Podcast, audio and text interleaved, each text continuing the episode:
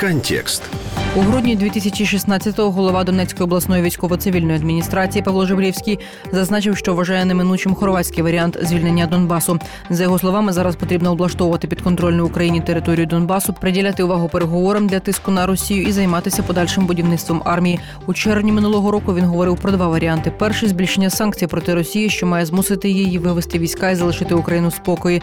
Другий варіант розбудовувати армію та за п'ять років відвоювати території військовим шляхом. Керівник Луганської області Юрій Гарбуз у кінці літа 2016-го заявляв, що якщо конфлікт на Донбасі затягнеться, країна отримає балканський проект, і це буде назавжди.